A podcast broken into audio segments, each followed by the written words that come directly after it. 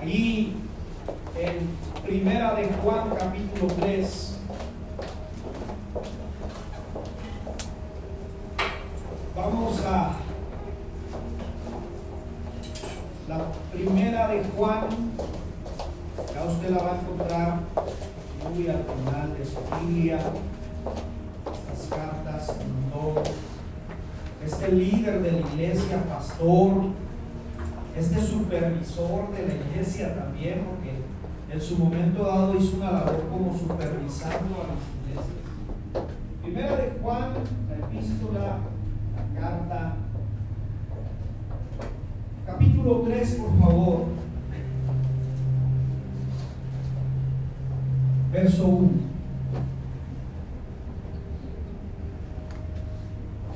Vamos a leer también el verso 2 porque, porque hoy en este servicio no es casualidad que, que, los muchachos cuando escogen los cantos para que cantemos, si se fijó gran parte de los cantos nos habla de la seguridad, que usted y yo somos hijos de Dios. Entonces, también este pasaje trae esa parte o ese tema. En el verso 2, también lo voy a tomar a consideración, pero me voy a enfocar en el verso 1, en la primera parte. Dice la escritura, hablando este pastor, amando a su iglesia, dice, mirad, vean, observen cuál amor nos ha dado el Padre. Es un gran amor, vean, observen. ¿Para qué? Para que seamos llamados hijos de Dios. Por esta razón, porque el mundo no alcanza a conocer este amor, no nos conoce porque no le ha conocido a Él. Amados, ahora somos, lea esa parte conmigo, hijos de Dios. Y aún no se ha manifestado lo que hemos de ser, pero sabemos que cuando Él se manifieste, seremos semejantes a Él, porque le veremos tal. Aleluya. Aleluya. Tome su lugar, por favor, un momento.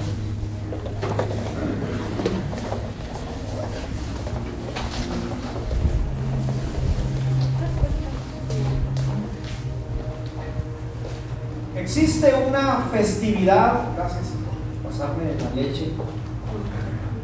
¿Qué será? Hay personas que me preguntan, ¿y qué trae en esa botella? No voy a decir. Lo voy a dejar con la duda. Un día que venga y de metiche la agarre, se va a dar cuenta que. Existe una festividad en China que aún hoy en día se sigue celebrando año tras año. Esta festividad, allá esta gente le llama la fiesta de las estrellas, así le llama. Digo en español, ¿verdad? La fiesta de las estrellas. Y esta fiesta está inspirada en un cuento o en una leyenda, un cuento chino, una leyenda.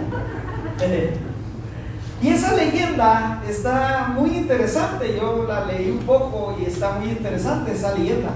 Dice que había una princesa, la cual esta mujer era tejedora.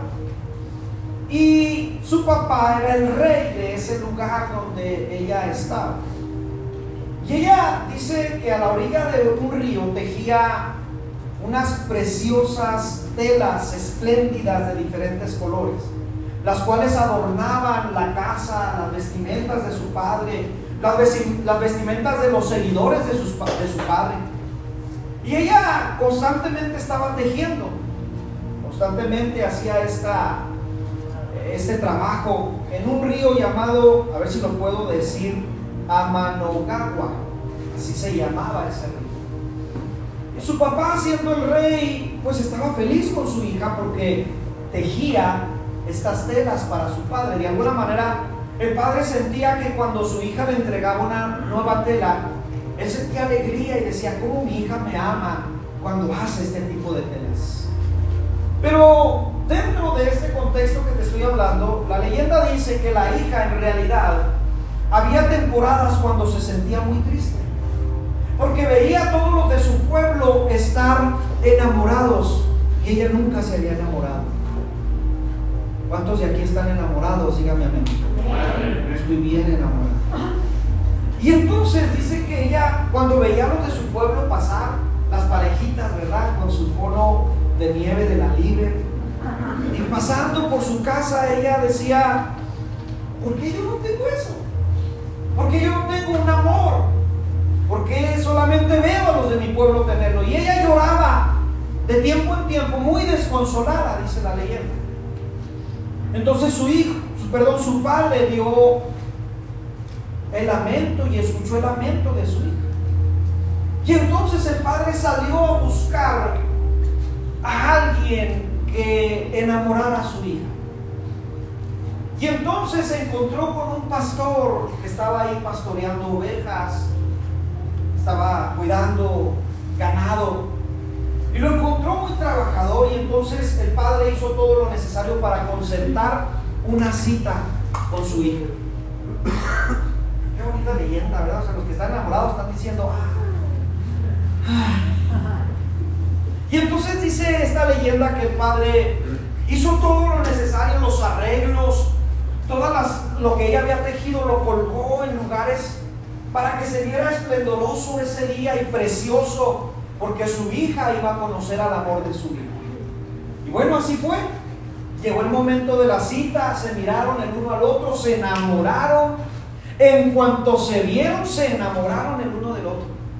Amor a primera vista. Y entonces dice la leyenda que empezaron como un estilo de romance o noviazgo. El padre lo permitía. Pues veía a su hija sufrir pues por no tener a su amor. Y entonces un día deciden casarse. Se casan esta pareja. Y entonces los cuentos normalmente dicen y vivieron felices pero dice esta leyenda que al casarse, la hija empezó a descuidar la relación que tenía con su padre. Y entonces dice la leyenda que dejó de tejerle esas telas espléndidas que, que le hacía al padre constantemente. Y el padre se sentía un poco triste y decía, ¿qué ha pasado con mi hija? ¿Quién le ha ganado su corazón que de tal manera ya no se acuerda de su padre.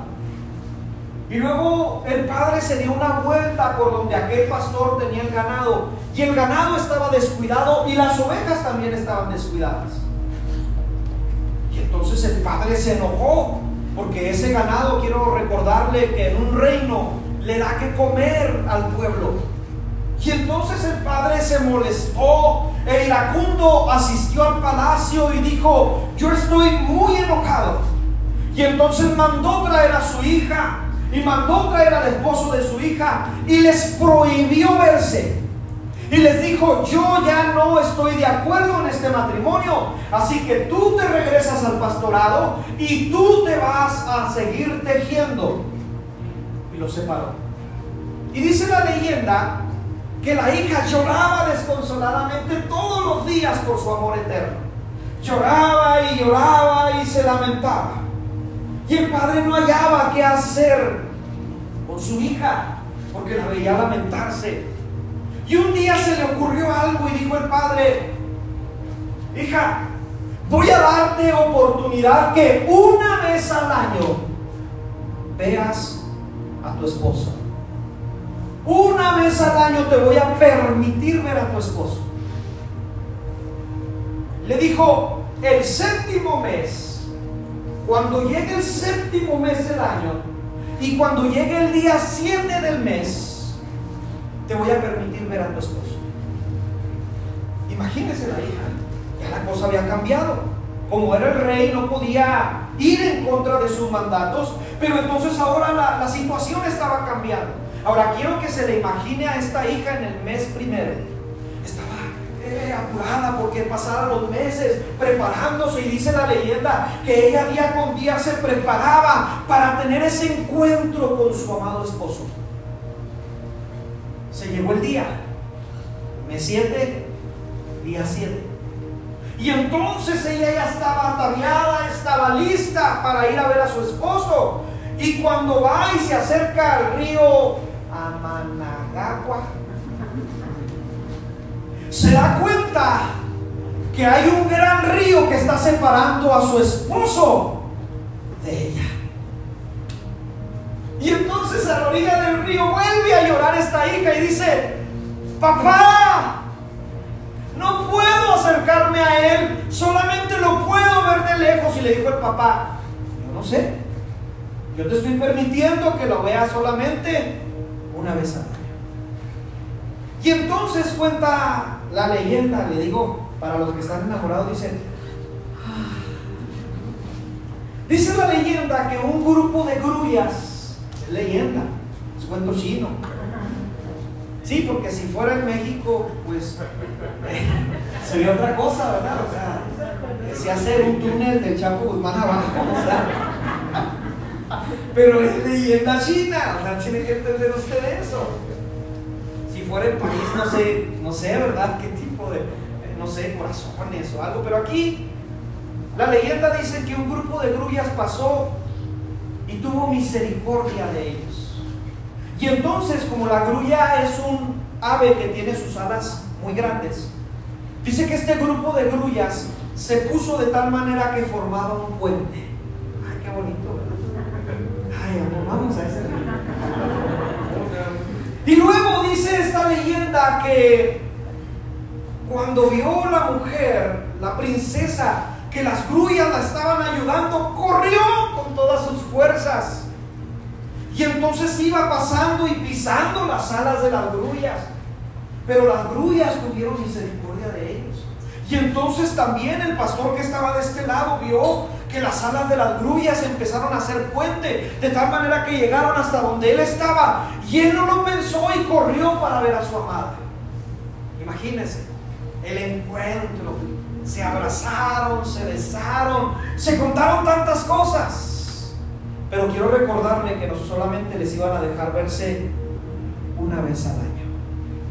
Y entonces cuando se acabó el día, la grulla líder le dijo a la princesa, vendré una vez al año, el séptimo mes, el séptimo día, con mi grupo de grullas para hacerte un puente para que llegues a ver a tu amor cada año. Quiero decirte algo, le dijo la grulla. Si el clima está lluvioso, nosotros no podemos hacer ese puente. Pero si está como hoy, asoleado, precioso el día, nosotros te vamos a ayudar para que te acerques a tu amado. Ahora usted dirá, ¿y esos cuentos chinos qué, pastor? ¿Qué, qué se trata? ¿Qué, ¿Qué trae ahora con esto? Bueno, es que esta festividad se hace por esa leyenda. Y a, a las generaciones de los chinos les enseñan que lo más importante que tienen ellos es el legado del amor. Le dicen sus padres, no te puedo dejar tal vez muchas tierras, mucha herencia, pero lo que sí te puedo dejar es amor. Y el amor que yo te deje, tú lo vas a seguir llevando por generaciones. De tal manera que cuando encuentres a tu amada, aún la veas una vez al año, tú la sigas amando como si la vieras como por primera vez. Por eso dicen algunos que en pueblos de China que siguen esta costumbre hay muy pocos divorcios. Porque ellos han entendido que lo primero que tiene que haber en su relación es amor. Que sin el amor ellos no pueden seguir porque su papá y su mamá los llevaban a una fiesta que cada año les decían, hijo, lo más importante para nuestro pueblo y para nuestra nación es el amor. Ahora yo quiero preguntar, ¿cuántos aman? Díganme amén.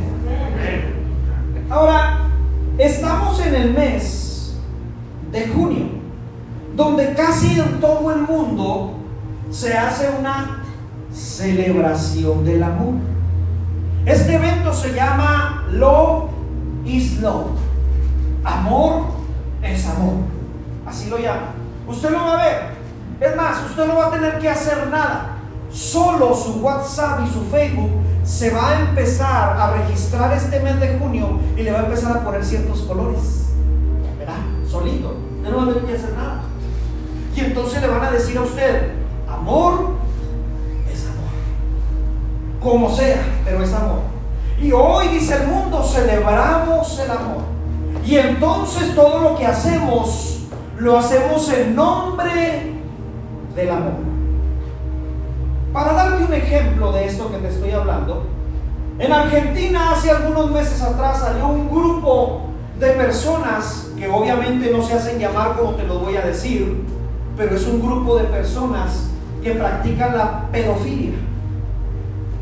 Y entonces en el mes de junio, ellos salen a hacer una marcha en Argentina y le dicen, amor es amor. Entonces dice el pedófilo, si yo amo a un niño o a una niña, yo me tengo que casar con él. Entonces le dicen al gobierno, dame leyes, entrégame leyes para que el día de mañana, si una niña se enamora de mí, yo pueda tener relaciones sexuales con una niña a partir de los 10 años. Porque dice el mundo, amor es amor. Y dice el mundo, hay que aceptarlo. Si dos personas del mismo sexo se aman, lo visto ¿Por qué lo juzgas? Y entonces nos lo ponen en caricaturas, en películas, en todo en este mes de junio. Es más, lo voy a tener que decir, hasta en el Palacio Federal, cuando nuestro presidente salga el 29 de junio a dar su discurso que cada mañana sale, le van a poner una bandera de colores por ahí. Y le van a decir, love is love, amor es amor. Y hoy en día la gente, como te dije la semana pasada, todo lo acepta. Todo lo acepta y dicen, pues es que como amor es amor, pues esto es normal. Ahora bien, yo te leí un pasaje de la escritura que el apóstol Juan, el discípulo amado, trae a consideración un tema importante. Y el tema que trae a consideración es el amor. Según los teólogos del Nuevo Testamento, argumentan que Juan en ese tiempo cuando escribió esta carta era el único de los discípulos de Jesús que quedaba vivo. Dicen algunos, esta carta probablemente, porque no nos dice mucho de historia, probablemente fue escrita al final del primer siglo. Y entonces dicen algunos teólogos, lo más probable, ya habían muerto todos los demás discípulos, nomás quedaba Juan. Solamente parece todo indicar que quedaba Juan para ese tiempo. Y cuando hablamos de esta era de los discípulos, este discípulo que quedaba vivo, nos referimos a que era uno de los únicos testigos oculares tal vez. Había más gente, pero no sabemos su nombre. Pero era uno de los únicos testigos oculares que vieron, que anduvieron con Jesús, que comieron con él, él mismo Juan dice en su evangelio, y yo vi su gloria, gloria como el unigénito del Padre, lleno de gracia y de verdad. Él, Juan nos testifica que Él es testigo ocular de quién fue Jesús que caminó con él, que comió con él, que escuchó de sus enseñanzas. Es decir, Juan anduvo con Jesús, el Hijo de Dios aquí en la tierra. Lo vio ir a la cruz, lo vio resucitado, lo vio como vencedor. Pero ahora Juan y las decenas de iglesias fundadas por Juan, por Pablo y por muchos apóstoles y gente que dicen los historiadores no conocemos su nombre, se dedicaban a velar por las almas. Ese era su trabajo ahora en esta, en esta carta o en esta epístola. Él cuidaba a las almas de las iglesias. Mas se dice que para ese tiempo habían aparecido, y desde antes Pablo, el apóstol, nos hace saber en sus cartas, que habían aparecido muchas falsas doctrinas y falsos maestros. Amado, en todos los tiempos han existido falsas doctrinas y falsos maestros. Eso no es nuevo. No es nada nuevo. Si alguien se asusta y dice, pastor, ha escuchado lo que está haciendo tal iglesia o tal congregación, que tienen una nueva doctrina sobre esto. Siempre ha existido eso. Eso ahorita no es nuevo, existe desde que comenzó la iglesia. Falsas enseñanzas. Y una de esas enseñanzas en particular que le tocó vivir a Juan el apóstol era una enseñanza que se llamaba gnosticismo. ¿Qué es eso, pastor? ¿Qué es el gnosticismo? ¿De qué se trata esa palabra? Esa palabra viene del griego y significa conocimiento.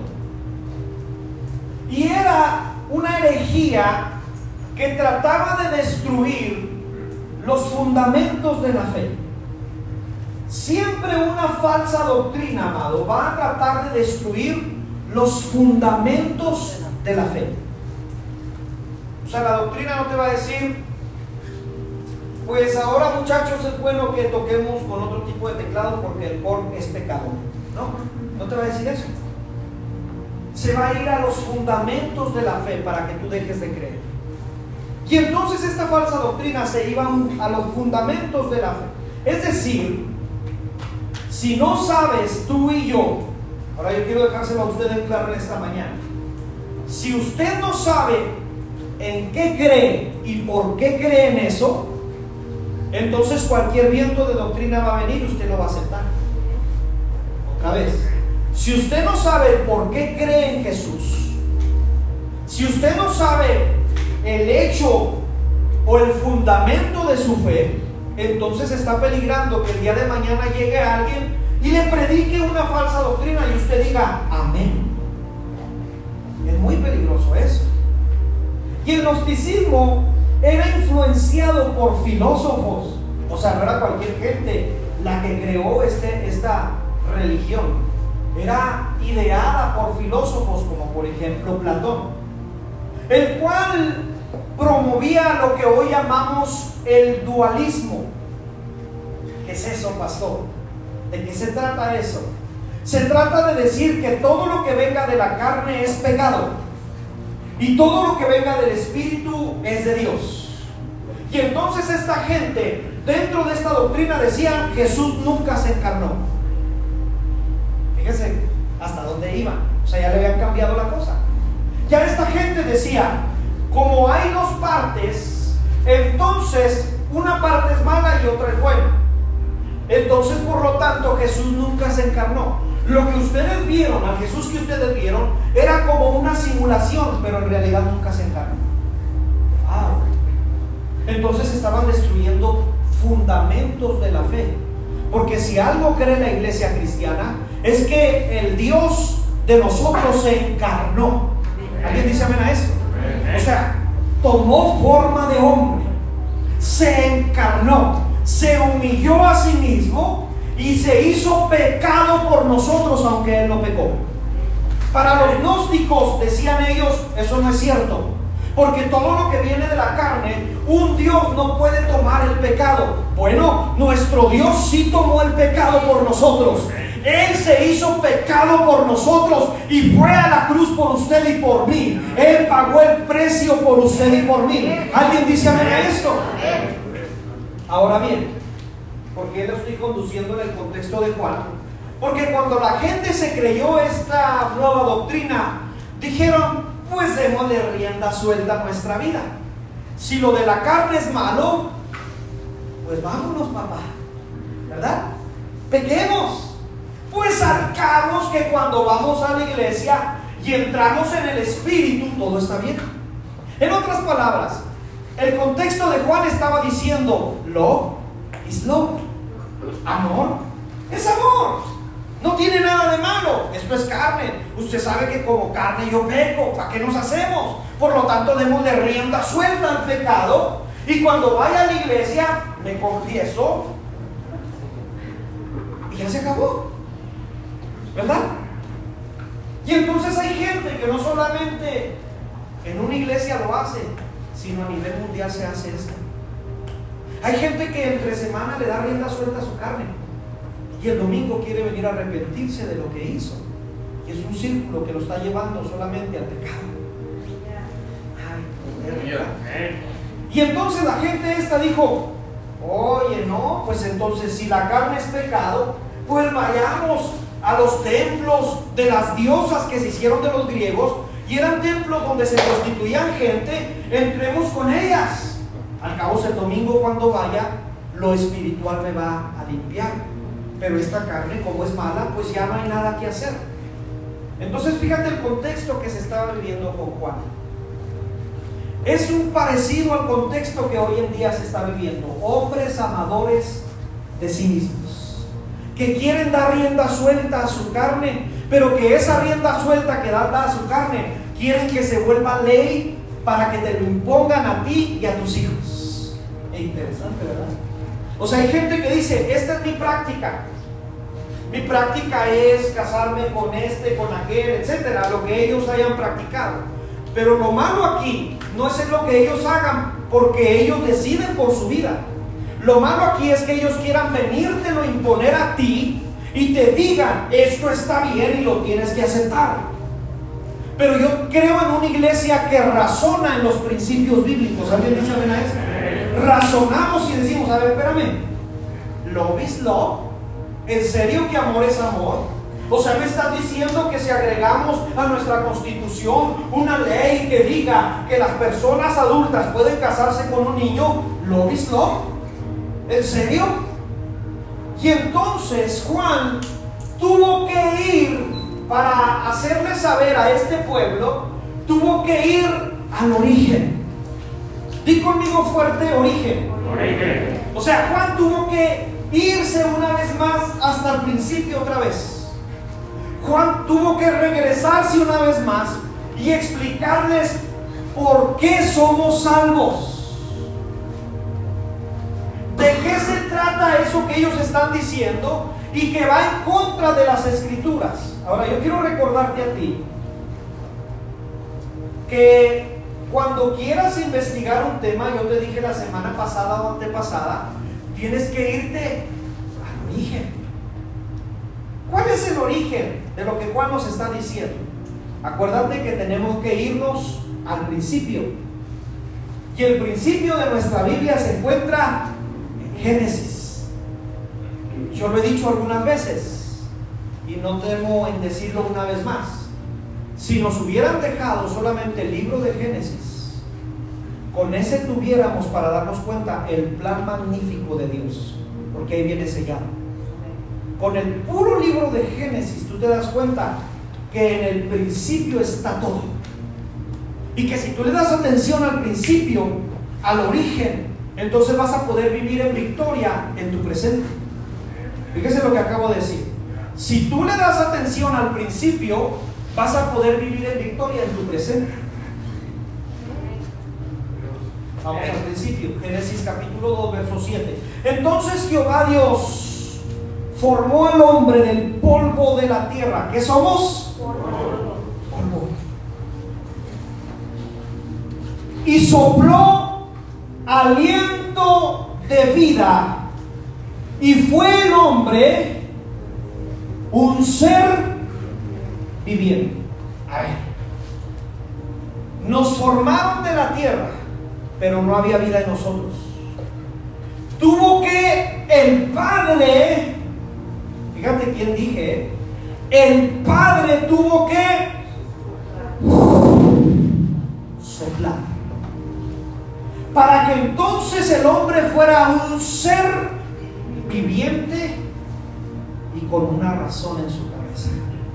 A diferencia de toda la creación, amado, el clímax de la creación, el momento cumbre de la creación, es la creación del hombre. El momento clímax de la creación, es decir, como cuando estás viendo la película o la novela y dices, ya van a darse cuenta quién engañó a María Fernanda. Sí le ha pasado, ¿verdad? Que está usted. y luego la esposa, oye mi amor, cállate, espérate.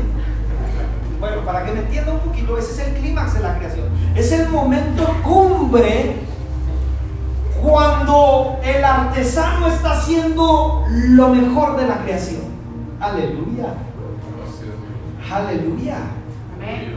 O sea, yo no merezco que me tomen así. Yo en realidad no merezco que me tomen como el clímax de la creación.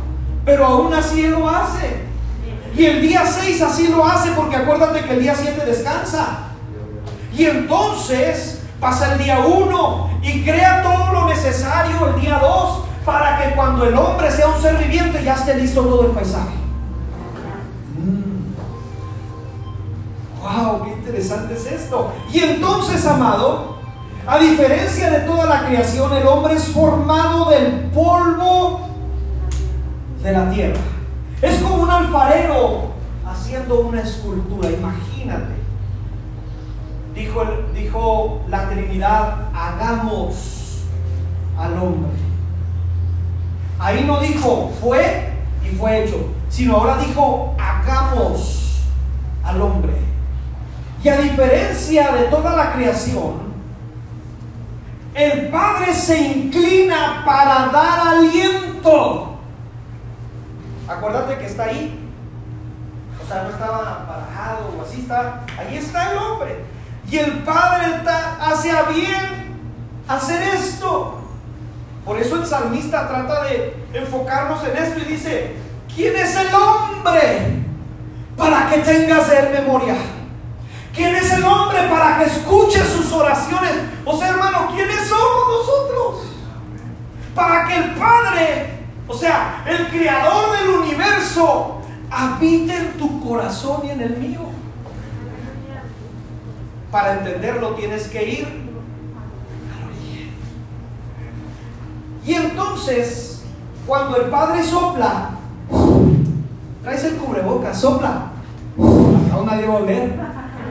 ¿Verdad? Si comiste huevo con hot case, no hay problema. ¿Verdad? Pues el cubrebocas es el que está aguantando. O sea, no me gustaría hacer cubrebocas. Imagínate los hijos, este ahora que comió. sigamos, sigamos porque ya le a Siempre ha habido cuestionamientos sobre este momento. Siempre, en todos los tiempos ha habido cuestionamientos. ¿Cómo que el Padre sopló en la nariz del hombre alguien? ¿De qué se trata eso? Y siempre ha habido cuestionamientos. Pero uno de los cuestionamientos que en lo particular se me hacen más interesantes es este. Alguien dijo una ocasión en la historia, si Dios ya sabía que el hombre le iba a fallar, cuando lo tenía ahí, ¿por qué sopló aliento de vida? Qué lo hizo? O sea, ¿por qué? ¿Por qué si sabía lo que está sucediendo hoy en día, ¿lo has visto? Guerras, hambres, pestilencias, violaciones, etc. ¿Por qué Dios de todas maneras lo hace? ¿Por qué de todas maneras sopla aliento? Es decir, cuando lo estaba formando, Dios sabía que el hombre le iba a ser infiel. Dios sabía, dicen los historiadores, los teólogos, ¿por qué lo hizo? La respuesta es la siguiente, por amor. Por amor. Tienes que ir al origen para darte cuenta quién eres hoy. Si no sabes que eres amado, entonces ya perdiste. Porque no eres hijo si no eres amado. No eres perdonado si no eres amado. No eres justificado si no eres amado. Todo, dice Juan, se trata del amor de Dios en nuestras vidas. La respuesta entonces es por amor. El origen entonces es el amor de Dios. Porque según Juan dice, Dios es amor. Aleluya. ¿Cómo puedo describir a Dios? Amor. Ahora bien, ya sabemos que aún sabiendo que el hombre le iba a fallar, todo lo hizo por amor. Ahora, el hombre falló. ¿Cuántos han pecado? Díganme. Hay otra pregunta que se ha hecho en los tiempos. ¿Cómo se manifestó el amor? Al soplar Dios en el hombre puso de su aliento. Dicen los historiadores que esta palabra hebrea significa ruaj, que quiere decir viento o espíritu. Aleluya. Y aunque el hombre, amado, tiende a desviarse, ¿te has fijado? Tendemos a desviarnos, a tomar malas determinaciones y decisiones, a alejarnos. Lo peor de esto, el hombre cree que se puede esconder de Dios, de su creador. Y entonces el hombre busca los lugares más oscuros para seguir pecando, para alejarse, para esconderse. Pero sabes, yo te tengo una buena noticia. A pesar de que el hombre se esconde en los lugares más oscuros, vaga hasta lo más abajo, hace lo posible por seguir fallando y dándole rienda suelta a su carne. Este amor lo sigue persiguiendo porque Él dice, con amor eterno te he amado y yo no te voy a dejar de amar. Este amor te va a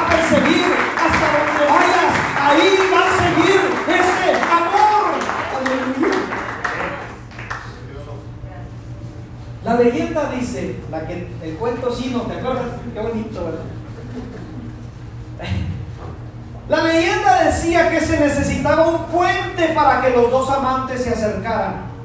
Bueno, nosotros ya tenemos un puente que nos acerca a Dios. Y la manifestación del amor, aleluya, es en Cristo Jesús. Es decir, el puente que toma nuestra mano y la mano de Dios es Jesús. Y entonces el Padre dice, pero es que son pecadores. Y el Hijo dice, pero yo pago el precio por ellos, Padre. Pero ¿por qué lo vas a pagar? Porque los amo con amor eterno. Así como tú los amaste en el Génesis, yo los sigo amando en el nuevo pacto. Y doy mi sangre. Aleluya.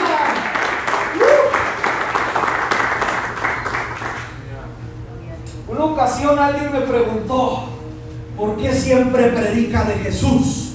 Y le dije, porque en cada libro te vas a encontrar al Hijo. Porque en cada libro de la Biblia y en cada testimonio de la palabra te vas a encontrar al Hijo. Por Él fuimos salvos, por Él fuimos rescatados. Y si tengo vida eterna, no es por méritos propios, es porque el Hijo está plasmado en todo lo que vemos de la palabra de nuestro Dios. Ahora, yo quiero hacerle preguntas a usted en nuestro contexto de ahora. ¿Qué te hace pensar que estás solo o sola cuando yo te hablo de este amor? ¿Qué te hace pensar que Dios te ha dejado cuando Él te ama con amor eterno? ¿Qué te hace pensar que la enfermedad que estás pasando estás solo cuando Él dijo, soplo mi ruá sobre ti para darte mi amor, para que sepas que tienes espíritu y que ese espíritu se conecta conmigo. Por eso clamamos al Padre y cuando no sabemos clamar, entonces viene el Espíritu Santo y nos dice de qué manera puedo clamar al Padre. Wow, aleluya.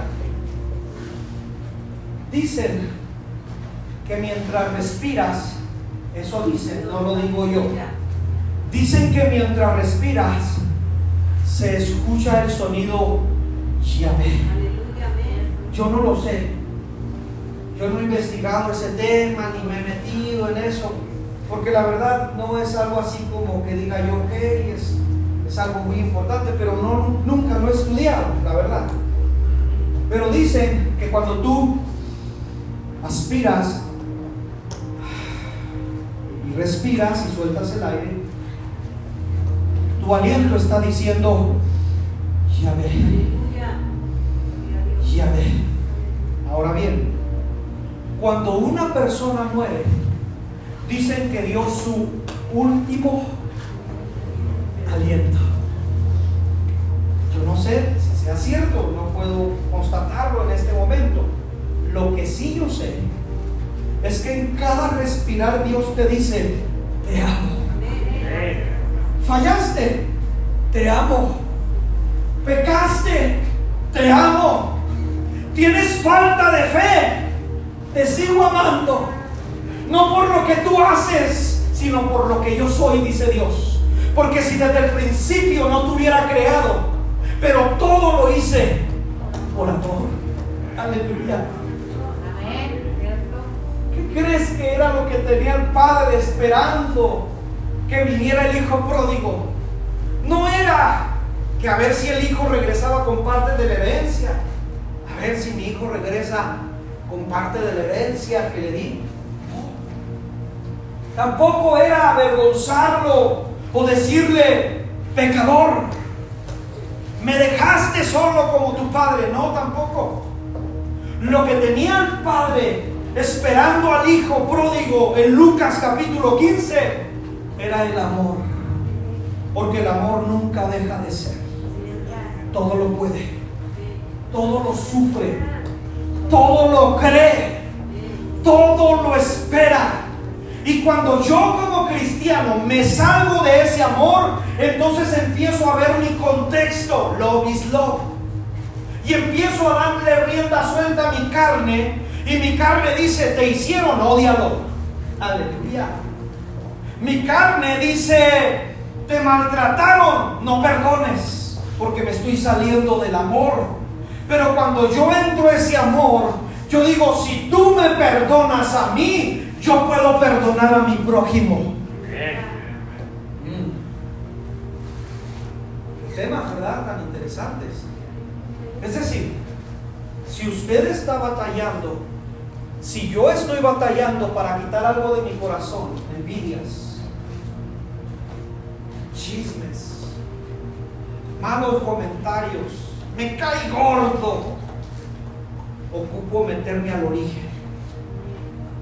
¿Por qué me salvaron a mí? Por amor. Y dice el apóstol Pablo, y ese amor ha sido derramado en nuestras vidas. Y como ha sido derramado en tu vida, entonces tú puedes pasarle ese amor a los demás. Interesante, ¿verdad? Eso. Lo que hizo que el padre le cambiara las vestiduras a su hijo lo que hizo que el padre no le alegara a su hijo qué pasó, por qué te fuiste. Lo que hizo que el padre lo sellara con las arras en sus manos. Lo que hizo que el padre lo abrazara es el amor.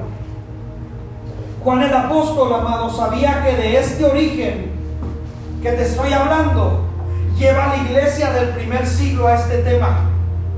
Y le dice a la iglesia del primer siglo que todo es por amor que si Él se encarnó y dejó su trono de gloria es por amor. Que si Él se humilló a sí mismo es por amor. Que si Él se entregó por sus amigos es por amor. Es decir, esta gente era amada, esta gente era perdonada. Y sin la manifestación del amor, nosotros entonces no somos hijos. Pero cuando Él manifestado el amor, entonces tú y yo somos llamados hijos de Dios. Mi pregunta es, ¿cuántos hijos de Dios hay aquí? ¿Puedes aplaudirle a nuestro Dios?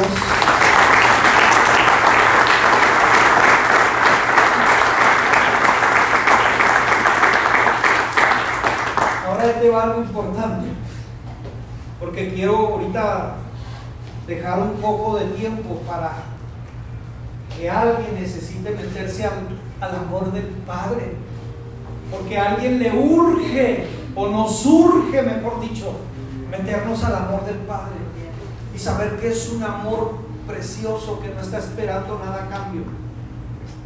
Es un amor que perdona, es un amor que levanta. Este amor del cual estoy hablando, según Juan dice que vence todo temor. El perfecto amor, dice él, echa fuera el temor. ¿Has tenido temor? Ocupas, y lo voy a decir con mucho respeto, ocupas un medicamento para tener paz, ocupas el amor de Dios. El medicamento el día de mañana te van a decir, ya se acabó, ya se expiró. Este amor desde el Génesis no se ha expirado. Es más, aún sigue radiando del trono de Dios y sigue diciendo, te amo con amor eterno. El amor de Dios hace algo más. Si hay tinieblas a tu alrededor, las vence. Porque es más poderoso el mismo amor de Dios que la misma muerte. Porque el amor de Dios levantó al Hijo de la muerte porque el mismo amor de Dios es más fuerte que la muerte y por eso tú y yo tenemos vida, porque Él murió, pero resucitó también por amor, porque Él nos dijo que nos amaba. El amor de Dios sostiene a su iglesia hoy en día. La iglesia no existiera, amado, si no fuera por el amor de Dios. El amor de Dios te lleva a comer de su mesa y a decirte, hijo, está servida la mesa. Un día al pueblo de Israel se le ocurrió hacer una pregunta un poco rara. Iban por el desierto y la pregunta fue, ¿podrá poner Dios mesa para servirnos los alimentos en el desierto? ¿Cuál crees que fue la respuesta? Dice la palabra que todas las mañanas, al amanecer, caía del cielo algo que ellos no hallaban que era. Y al final de los tiempos, o en este tiempo, mejor dicho, tú y yo nos estamos dando cuenta que Jesús lo declaró y le dice, yo era el pan de vida que cayó sobre los padres. Porque esa es la manifestación, o sea, Dios no nomás te dice que te ama, Dios acciona en el amor. Sí, sí me entiende, ¿verdad? Porque sería muy raro, hermana, voy a poner el ejemplo del matrimonio. Sería muy raro que tu esposo te dijera, te amo, pero no te honra. Sería muy raro que tu esposo te dijera, te amo, pero el fin de semana se gasta todo el dinero y no te trae nada.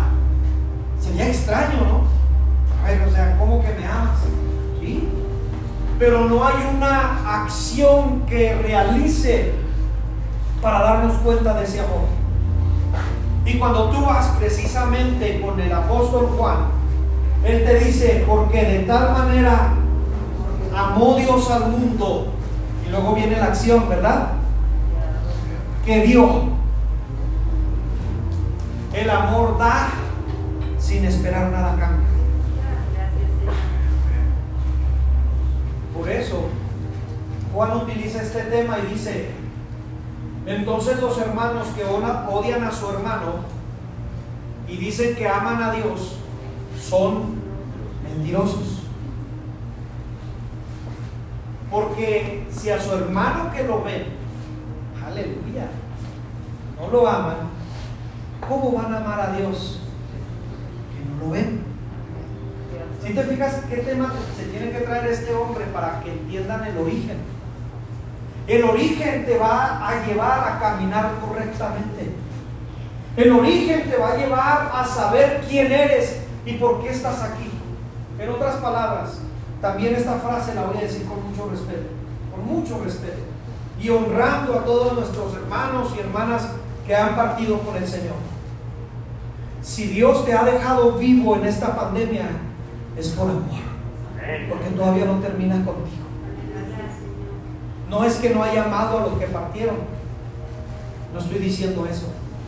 Yo estoy diciendo de nosotros que si nos dejó con vida en medio de una pandemia, es porque te ama y porque tienes aliento aún y porque ese aliento proviene del soplo de Dios. Gracias, Maravilloso es eso.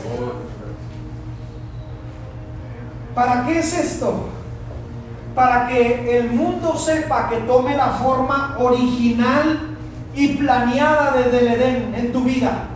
Es decir, cuando hay amor de Dios en tu casa, no vas a batallar para amar a tu esposa, no vas a batallar para amar a tus hijos, no vas a batallar para amar a los que te rodean, porque hay amor de Dios en tu vida. Eso empieza a tomar forma. Lo que el pecado vino y descompuso, el amor de Dios viene y lo empieza a arreglar. Empieza a restituir todo lo que el diablo se robó, porque Él te dice, yo te lo voy a regresar. ¿Qué me va a regresar? Lo que Él planeó desde el principio. ¿Qué planeó desde el principio? Que el hombre y Dios se amaran Porque si tú amas a Dios, entonces todo lo demás va a estar bien. Si tú amas y tu primer amor es Dios, entonces tu matrimonio estará bien, entonces tus hijos estarán bien, entonces tu familia estará bien, entonces en tu trabajo vas a estar bien, porque el amor de Dios ha sido derramado en nuestras vidas.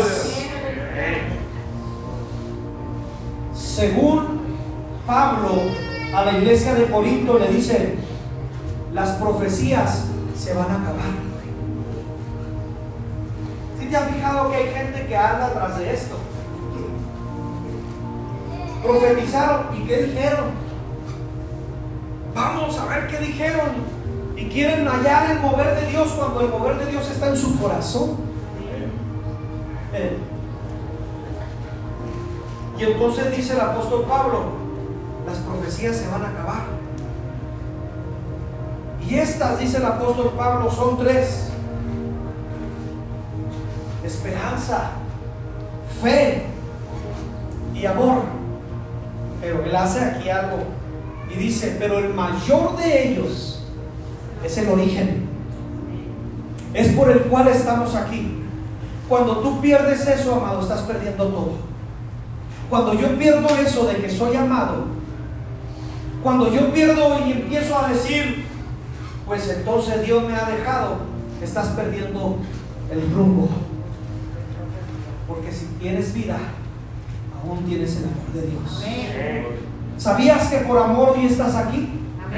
¿Sabías que no es un amor humanista en lo que yo quiero, por eso es que Juan les dice, es que el amor no consiste en lo que tu carne quiere. Hermanos, el amor no consiste en tus deseos. El amor consiste en agradar a Dios. Porque si Él se encarnó por nosotros, nosotros vencemos a esta carne en el amor de Dios.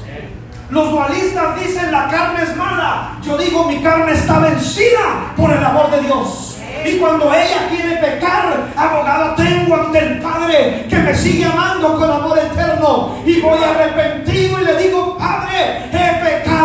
Él una vez más me abraza con su misericordia porque me dice, te sigo amando. Y concluye Juan. Y quiero ir concluyendo yo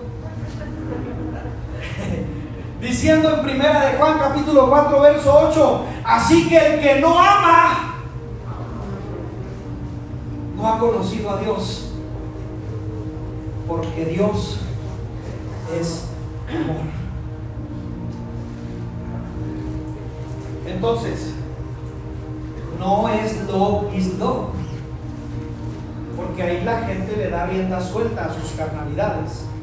Es el amor de Dios vida. Yo no tuviera vida si no fuera por su amor. Si tú crees que te has desviado, si yo creo que me he desviado, si hay cosas en mi vida, falta de fe, asuntos que arreglar en mi corazón, vuelve al origen. Y el origen te va a decir que Él te ama. Yo quiero que te vayan poniendo sobre tus pies, por favor.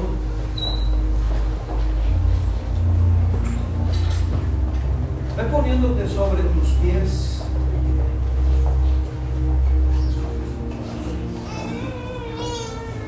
Una vez dijo un hermano en un culto, párense de manos. Bonito que fuera circo.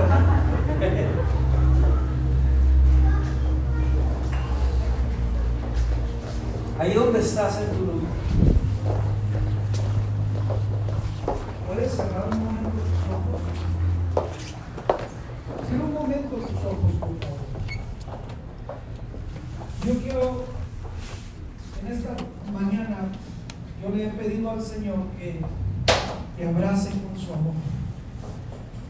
Yo he orado en esta mañana y le he pedido, le he dicho, Señor, abrácenos con su amor, porque hay veces que perdemos el rumbo. Perdemos el rumbo de a dónde vamos, hacia dónde estamos y por qué estamos aquí. Y cuando no sabemos este punto, entonces empiezo a desviarme. Hay alguien que necesita ir al origen.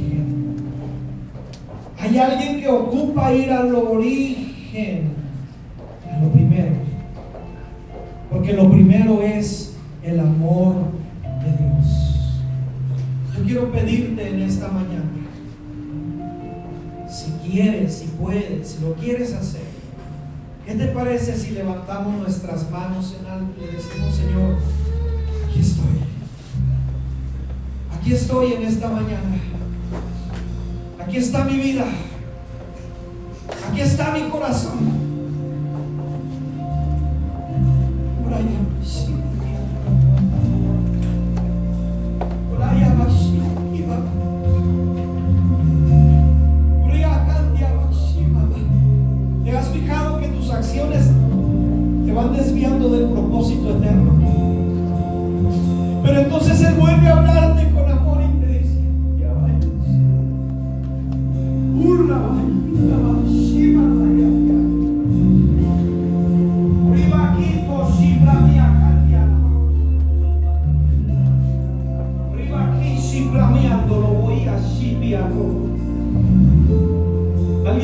Alguien puede orar a su padre y decirle, Padre, aquí estoy.